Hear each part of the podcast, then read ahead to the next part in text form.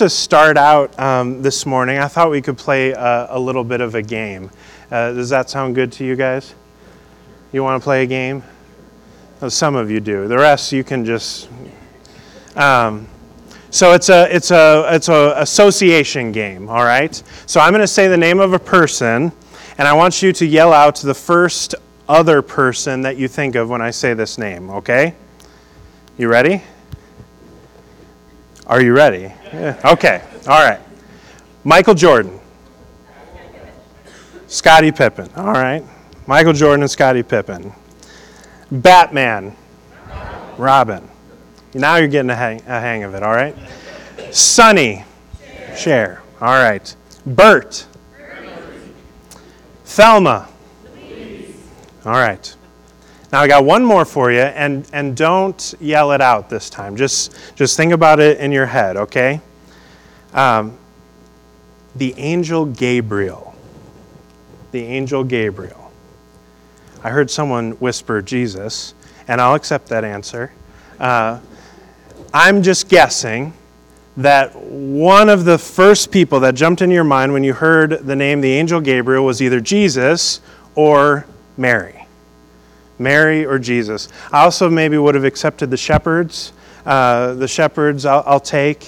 Uh, we don't. We have uh, some of the characters of the nativity scene up here today, um, but Mary and Jesus, the shepherds, Angel Gabriel. These are the A-list characters when, when we're talking about the Christmas story. These are the characters that we all know and love. But did you know that there's actually another person who Gabriel appeared to? Actually, well before Gabriel appeared to Mary, and uh, about a year and a half before Gabriel appeared to the shepherds and, and announced the news of Jesus' birth, there was someone else that the angel Gabriel appeared to first. And he was uh, someone by the name of Zechariah and he was a, a temple priest. And when it comes to the Christmas story, he, he's, he's not in our nativity scenes. We, we often kind of skip by uh, Zechariah. He, he's a B list character. He's a B list character. But I, I believe that uh, we can learn something this Advent season, this Christmas season, from uh, Zechariah. And so uh, we're going to explore a little bit uh, who Zechariah is and what he has to do and teach us about uh, the Advent story. So uh, let's kind of dive in. I'm going to be in Luke chapter 1 and primarily verses 5 through 23. And, and I'm not going to read the whole story for you, but I'm going to tell you the story. So if you kind of want to follow along in your own Bible, uh, you're welcome to do that. So, uh, last week we read the first four verses of uh, Luke's Gospel, Luke chapter 1, verses 1 through 4, and we looked at Luke himself. Well, this week we're picking up at verse 5 and looking at this person by the name of Zechariah, who uh, Gabriel appears to. And so, the first thing that we need to figure out is who exactly is this Zechariah? Who is he? Well, we learn from, from Luke in these, uh, in these verses that he uh, was married to a woman by the name of Elizabeth. And both Zechariah and Elizabeth are described as uh, being really good people they, they uh, descended from really good people. They were descendants of Aaron, who was the brother of Moses. And so, by Jewish standards, they were like kind of the cream of the crop. They, they descended from Moses' family himself, all right? So they had this good lineage.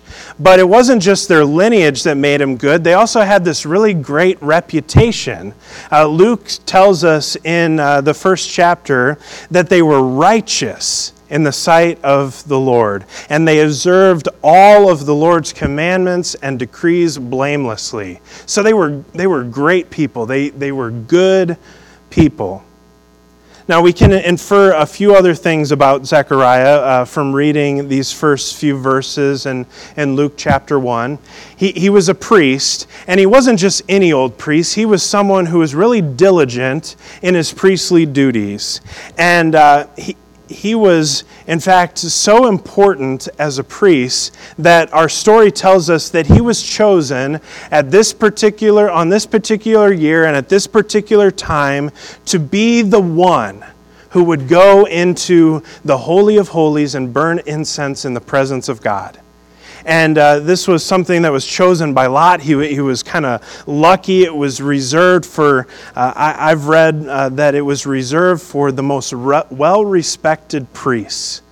And they had this opportunity to go into the Holy of Holies and burn incense in the presence of God. And so I read this and I have to think that Zechariah was like a role model for, for other priests and, and other people of faith who looked at him and saw this, this man of faith, this, this spiritual behemoth. Now, that's on the outside, right? Zechariah looks like the epitome of faith on the outside. But as we read forward in the story, in verse 7, we find out that there's something off in this picture there's something off in this picture. We're told that Zechariah and Elizabeth had no children because Elizabeth was barren and both were getting on in years. Now, in those days, children were seen as a blessing from God. And so, if someone uh, or a couple didn't have children, rumors started to swirl that maybe there was some secret sin or, or something, uh, uh, uh, uh some unfaithfulness that was maybe prohibiting uh, the blessing of children. And so, I, I kind of wonder as I read this and read between the lines if that was happening to Zechariah and Elizabeth in this story. I imagine that they had spent years and years and years praying for a child. They, they, had, they had spent years and years doing all the right things, uh, following all the rules blamelessly and obediently. They, they had spent all these years giving and giving of themselves, praying and praying, only to be left with nothing, no child to call their own. Now, I wonder if Zechariah thought, and maybe this is me kind of uh, transposing myself on Zechariah, but if, if, if I had spent all these years praying and praying and praying and doing all the right things, I wonder if Zechariah had the thought that he deserved a child because he had spent all this time because it's the one thing that he wanted most in the world, and he had dedicated his life to God, and he had spent years asking and pleading and begging and praying God for a child, and he had spent all this time blameless living, obedient uh, faithfulness, but yet still he was childless.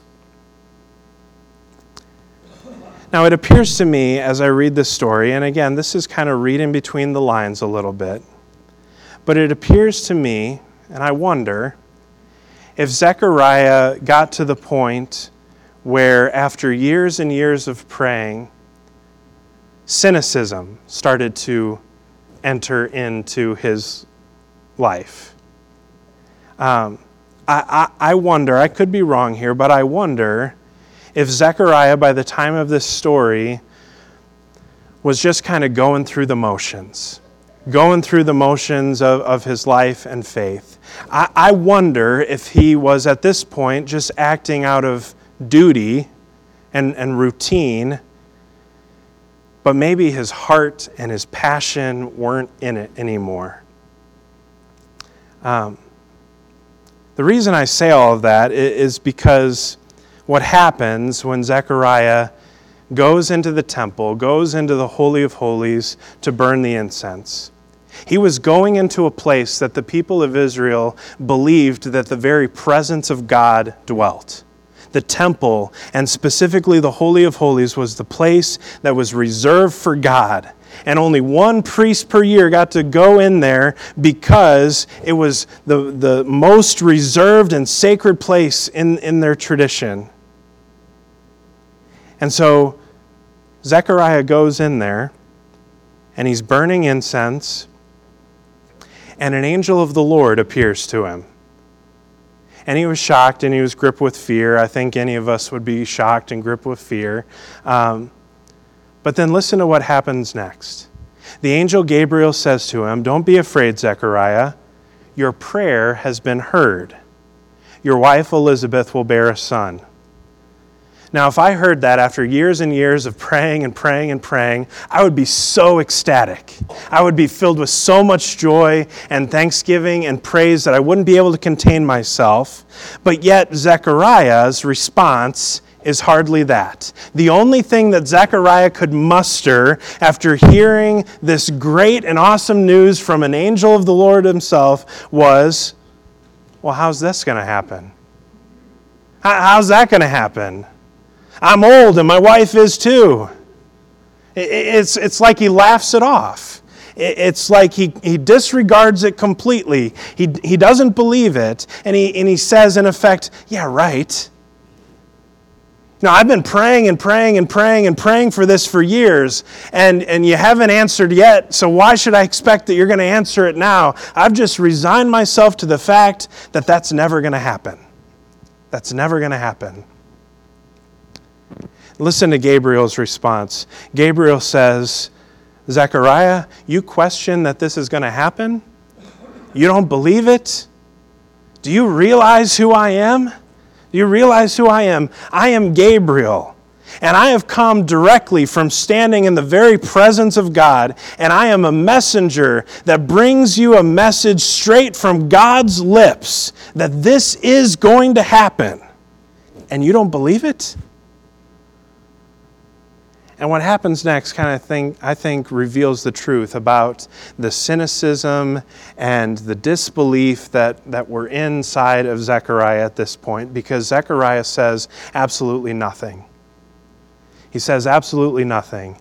Here's a messenger of the Lord who has come directly from the presence of God to bring a message of answered prayer, and Zechariah, who's supposed to be the epitome of faith, this devout and righteous, blameless man of God says nothing. Nothing. Now, compare this to a story that we know a little bit better a story of Mary. And you remember when uh, the angel Gabriel appears to Mary, and she's just a, a peasant girl, you know, a teenager. Uh, we, we, we don't know that she was a, a woman of faith at all, but yet, when the angel Gabriel comes to deliver to her similar news, she responds immediately with, I am the Lord's servant. Let it be to me according to your word. Whereas Zechariah, the high priest, the one who is righteous and devout, the epitome of faith, he says nothing. And so Gabriel says to Zechariah, Oh, you don't have anything to say, do you? Well, uh, that's the way it's going to stay because uh, you don't believe my words. You are going to be silent and you won't speak again until the day your child is born. Now, here's the thing I, I want you to hear, uh, friends what I'm not trying to say is that Mary had faith and Zechariah didn't have faith, and you should be more like Mary and less like Zechariah, because that would just be a cliche. Um, I think both Mary and Zechariah had faith. The thing is, though, I think that Zechariah's faith had become clouded out by years and years of disappointment, years and years of questions and doubts and he'd been doing all the right things, he thought, and not receiving the blessing that he thought he deserved. And I look at that and I think and wonder, you know, can't that same thing happen to us? I, I, I think, and I've experienced it for myself, where it can be easy to sort of slowly slide into this sense that you're just going through the motions. Because maybe you've been praying for something to happen and it hasn't happened. Or maybe you've been looking and hoping for a blessing from God and it just hasn't come. And so you just slowly start to slide into going through the motions. And you might look like the epitome of faith on the outside, but inside you've got all these questions and doubts and this cynicism and disbelief. I think some of us do all the right things and we say all the right words and we think that makes us deserving of something from God.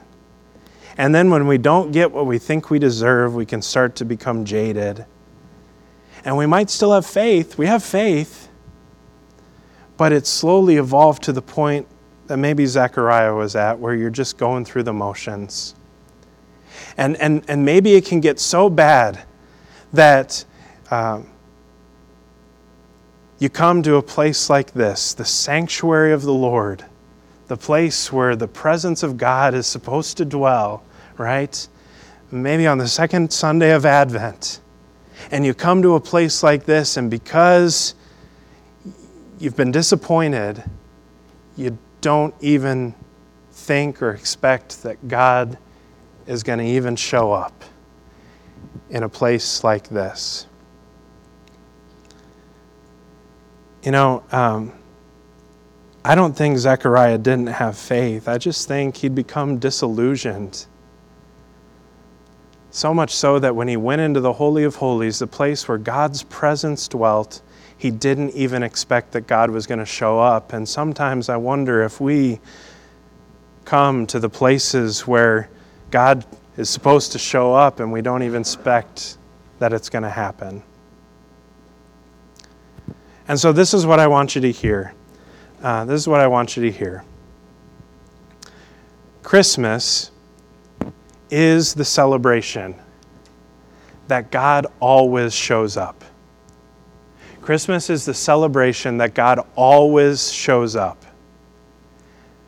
That's what we're looking forward to. It's what we're counting down to. It's what we'll celebrate on Christmas Eve and Christmas Day that God always shows up.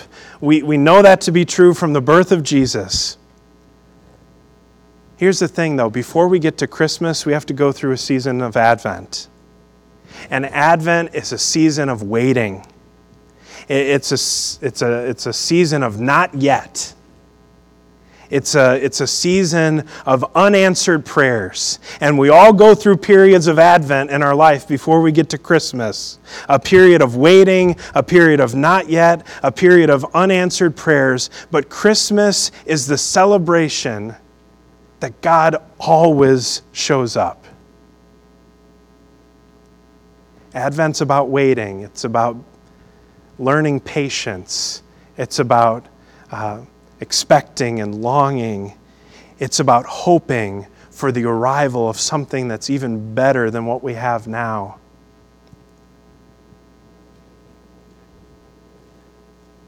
What this story of Zechariah reminds us is that during the season of Advent, during the season of waiting, to not lose faith and to not give up hope because Christmas is coming. And we find in the birth of Jesus that God will always show up. Sometimes it just takes a little longer than we'd like. And so we need to be patient. Something better is coming, so don't lose faith. Let's pray.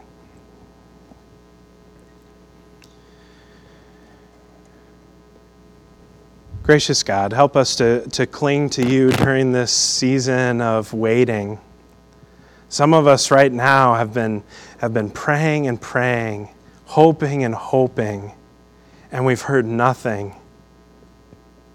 God, remind us right now that you are faithful, that you hear us, and that you promise to show up. Help us not to lose faith. Help us not to lose hope. Teach us patience.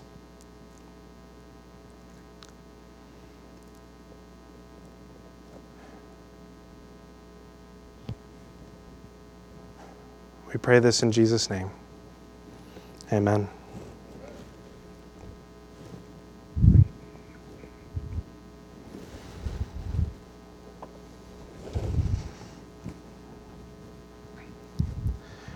Friends, we come to